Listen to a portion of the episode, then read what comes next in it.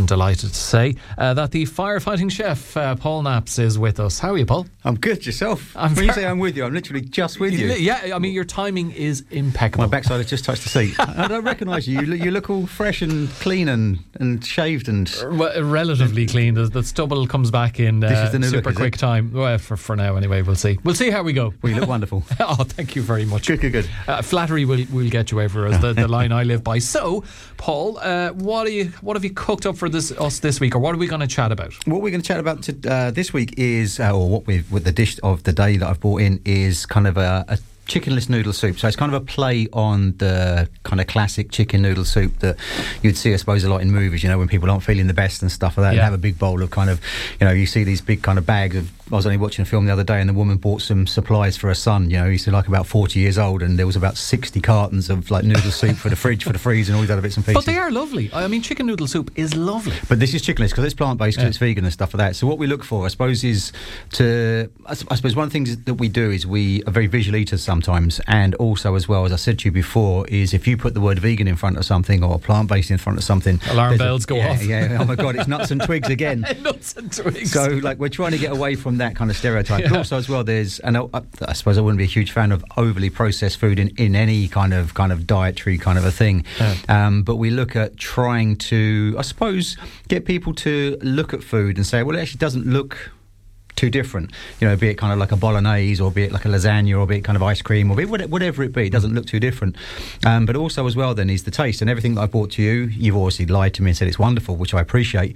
Uh, you said that tastes really, really good. Um, but it does. It does taste good, and also as well texturally as well, because there's taste, there's texture, there's those colours going on. So with this, what we do is we substitute out the the chicken, and the recipe then is basically exactly the same. It's got your onions, your carrots, your garlic, and all the bits and pieces. And the recipe will be with Clare FM as well. Um, but also as well is that we use what we call a king oyster mushroom. So it's kind of uh, it's like a little kind of a tree trunk, really thick tr- stemmed mushroom with a small little cap on it. And what we do is that kind of lends itself really well to being shredded. So you can use it for like pulled pork kind of a thing or whatever else it is, and it has that kind of fibrous texture. So if you think of like a shredded chicken breast, if you Yeah. think of like shredded say pulled pork, that goes into the soup. So from a visual point of view, it looks like the chicken thigh, shredded chicken thigh. From a taste point of view, you're really tasting. You, I don't think many people have turned around and said, "Oh wow, that dish was, you know, that was such and such an amazing dish." It's a contributory ingredient in the dish, but there's so many other flavours that are going on with the herbs and with the stock, with the peppers, with the spices in all Yeah. dishes. Do you know what I mean? You don't turn around and say, "Oh my god, that was fantastic." You know, you'll turn around and say the beef was lovely and tender. Maybe you'll turn around and say that that uh, whichever it be was really, really nice. But it's also as well what we're complimenting without realising it is we're complimenting that whole kind of array of flavours that go into all making all of those sauces and kind of enhance that dish. You don't just, I mean, how many people just sit there and just have a lump of fried something on their plate?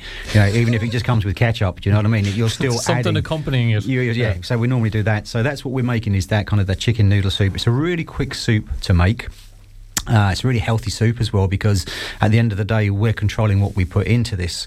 Um, as I said to you there, the ingredients are. So if I run through the ingredients and I can go through the process of it and stuff like that. Sure. The reason I kind of selected it is because we're coming into that kind of, I suppose, that lull after Christmas. We've all been on that high, ready for family coming, all those bits and pieces. We had Blue Monday there last week, uh, where the credit card bills start to come in. The reality of the last six or eight weeks starts to hit not just your bank account, but your belt as well. When you realise, hold up a minute, you know, people say tighten your belt. Yeah. It'd be nice to tighten it. Do you know what I mean? Well, Because even even not just financially, Paul. Hard to tighten it with all the uh, with the sugary products food. we've all eaten over yeah. Christmas. Yeah, so we're looking there and we're looking down thinking, when did that happen? You know, because it didn't just happen overnight. It's been a slow build over the Yeah. last kind of two months where we kind of maybe kind of eased off ever so slightly with regards to looking after ourselves. And then I suppose with your immunity running down as we kind of pushed ourselves over the last few weeks, that that's when kind of the cold and flus and the sniffles can start to creep in. So this is kind of a dish that kind of looks after us as well. It's really easy and simple to make. It's always nicer the next day as well. Do you know what I mean? It's one of those things that you can kind of bulk cook as well. Um, and as I said there, I actually cooked it. Uh, I've made this a few times, and I brought some into the fire station there. And one lad said that looked really good. So I said, yeah, no hassle. So I was making obviously your soup yesterday for today. I was working last night, so that's why my bottom arrived a little bit late here by the skin of its teeth. Um, and I made a, a, batch for him there, and he was eating that last night. So, and again, he said like it's really, really tasty. It's really good, and you can. That's all you ask for. That's all you're asking for people just to taste food and say, yeah, actually, do you know something? It is really good. And by substituting only one or two ingredients, you still have the same tastes. You still have the same textures. You still have the same kind of like benefits from a health point of view, but also as well as we're being kinder to ourselves and we're being kinder to the planet. And I suppose there's a dual message that you can get across there from kind of switching to plant-based food. And not everybody's going to jump on that bandwagon. They're going to say, "Oh my god, I don't want to," you know, going to grow your hair long, kind of grow a beard and stuff like that. Do you know what I mean? Wear a pair of sandals. Yeah, yeah, yeah. What's wrong with my sandals? but do you find, Paul, that that's the best approach? You know, when we were mentioned earlier on that sometimes when people mention uh, vegan or veganism, you know, the alarm bells go off. But Jacques Brennan, who also uh, another of our chefs on Taste of the Week, who also advocates uh, a vegan lifestyle and food as it arrives. Thank you very much to producer Melissa McMahon uh, for bringing in the soup. Um, that he points out that actually uh, a lot of people are already eating a lot of what constitutes being vegan or a vegan lifestyle. Like the dish he made last week, you know, it had potatoes, it had vegetables. Yeah. that actually, if you don't go vegan, vegan, vegan, they, they already they're unaware that they're actually eating a lot of what it takes to be vegan anyway. Absolutely, and you look at you say you look at the stereotypical plate of meat and veg and spuds. Um, you're already seventy percent there anyway. Yeah, and, and, that's it. That's without a matter of fact. We all eat our fruit. We all eat our food. We all eat our vegetables, and we all eat our. that smells lovely. I think ah. it's the herbs and stuff. It's yeah, yeah, yeah, It's a good in the nostrils. Yeah, uh, to careful, it just might be a little bit hot. Um, but yeah, like I say, I know Jacques as well. He's uh, he's a he's a lovely guy, and we always we, we often like would message backwards and forward about like we're going to kind of do a collaboration where we're going to kind of he's going to come to us and we're mm. going to kind of sit down and we're going to break bread and cook food and stuff like that. So he's a really really nice guy, and he has uh, some fantastic products out there, and we'd use them as well on the pizzas and stuff. But um, yeah, it's really true. We are we, we're, we're there to you know if I wanted to turn around to you, I want to change 100% of what you're eating. We're not. We're changing probably about 25% of what you're eating. Yeah. So it isn't a huge amount, like you know what I mean. And yes, there's there's there's. I suppose if I ask you the honest question, how many types of meat would you eat on a regular basis? And it's probably chicken and beef, maybe, uh, maybe pork the odd time and lamb the odd time, but it's probably predominantly most people. Predominantly chicken, um, beef sometime, or pork uh, sometimes, and then maybe beef to a lesser extent. Yeah. Now, if I asked you how many fruit and vegetables you'd eat, Oh God, well, Just a lot more. Absolutely. So you're you're and there's so many more fruit and veg out there than there is the types of meat that we would eat. Do you know what mm. I mean? We're very we're very bro- we're very broad on fruit and veg, but we're very narrow with regards to the meat. So there's so many things that we can do. So as I say, what we've got there is we have this as you've got in front of you your chicken noodle soup or your chickenless noodle soup. I'm to try it out here. So have a little go. Just there's lots of flavour going on there. Lovely. And you can see the the little shreds of what would look like, say, like chicken thigh, which is actually the king oyster mushroom. Oh, is it? Yeah, it actually, yeah. and it actually does look like the, the shredded chicken. And it's a darker colour, so yeah. it's like the darker the, the, thigh meat. So basically, what we've got into there, okay, is we've got uh, four or five king oyster mushrooms. Um, hard to get hold of in, say, like local supermarkets, but in like Asian food shops, they're really easy to get hold of. There, you can get them. They're, they're, they're there. There are plenty. They're used a lot in Chinese cooking. Hmm. Uh, so we have like four or five of those, dependent upon the size. What we've got then is we've got three carrots, which we just peel and we just chop up. They're, they're kind of like you can call it like mirepoix, which is French for just cut up. Um, kind of like you know, like in English, what we call Jacques it. Jacques would be proud of how you oh, said yeah, that. yeah, my mirepoix. um, and then in Italian, in Italian cooking, it would be called a soffritto. In mm. in us, it's just our root veg that we just chop up. So that's kind of your, I suppose, the holy trinity, the staple of a good sort a good soup, sauce, or stock where you use your uh, three, well, in for this soup, I've used three sticks of celery, which I've just cut up. I've used three carrots, which I've cut up. I've used a large onion, which I've just chopped up, and I've used a leek, which I've just cut, washed, and then that's my kind of basic on my root veg. And then there's about four or five cloves of garlic. So all we do is we just into a pan, just put in there a little bit of oil. You don't have to put any oil in at all if you don't want to. If you're kind of really looking at fat and stuff like that, mm. then all we do is we pop in our veg into a pan that's medium to hot heat, and then we start to cook off. Now, what we want to do is we want to sweat this and not fry it. So there's a big difference. So sweating is on a kind of a lower heat, and then I pop a lid on it to it. So my onions, my carrots, my garlic, my celery, my leek, uh, all of that is starting to kind of infuse, and there's moisture that's being created inside that pot that drops back down again. So you're drawing out and you're allowing all these flavours to meet each other. And realistically, I'd cook that out for sort of about about eight to ten minutes, so it just sort of softens down. And just be careful that it doesn't burn. And then what the next thing I'm going to add into there as well is the king oyster mushroom. So all you do is you chop off his head, chop off his bottom at the end of that, and you can just cut that up finely like you would do a regular mushroom, so it's nice and slightly, slicely, uh, thinly sliced. Then you take the, the, the trunk, the stalk of the mushroom, and with a fork, what you'll do is you start to kind of like rake it with the fork, okay. and it starts to break it down into the shreds that you've got in your soup there, and then you can just pull them apart. And what you get then is a big pile of like shredded mushroom. Chuck that into the pot as well. Sweat that down again for another two or three minutes. And then all we do is, which is a, a very strong flavour in there, is the herbs. So what I've got is I've got two tablespoons of freshly chopped sage and two tablespoons of fresh say uh, fresh thyme that have gone in there as well. So sage and thyme is the herbs that you're getting in there, okay? And all we do is we say if you can't get fresh herbs because sometimes it's difficult to get fresh sage and things like that, what you can do is you can substitute it for dry.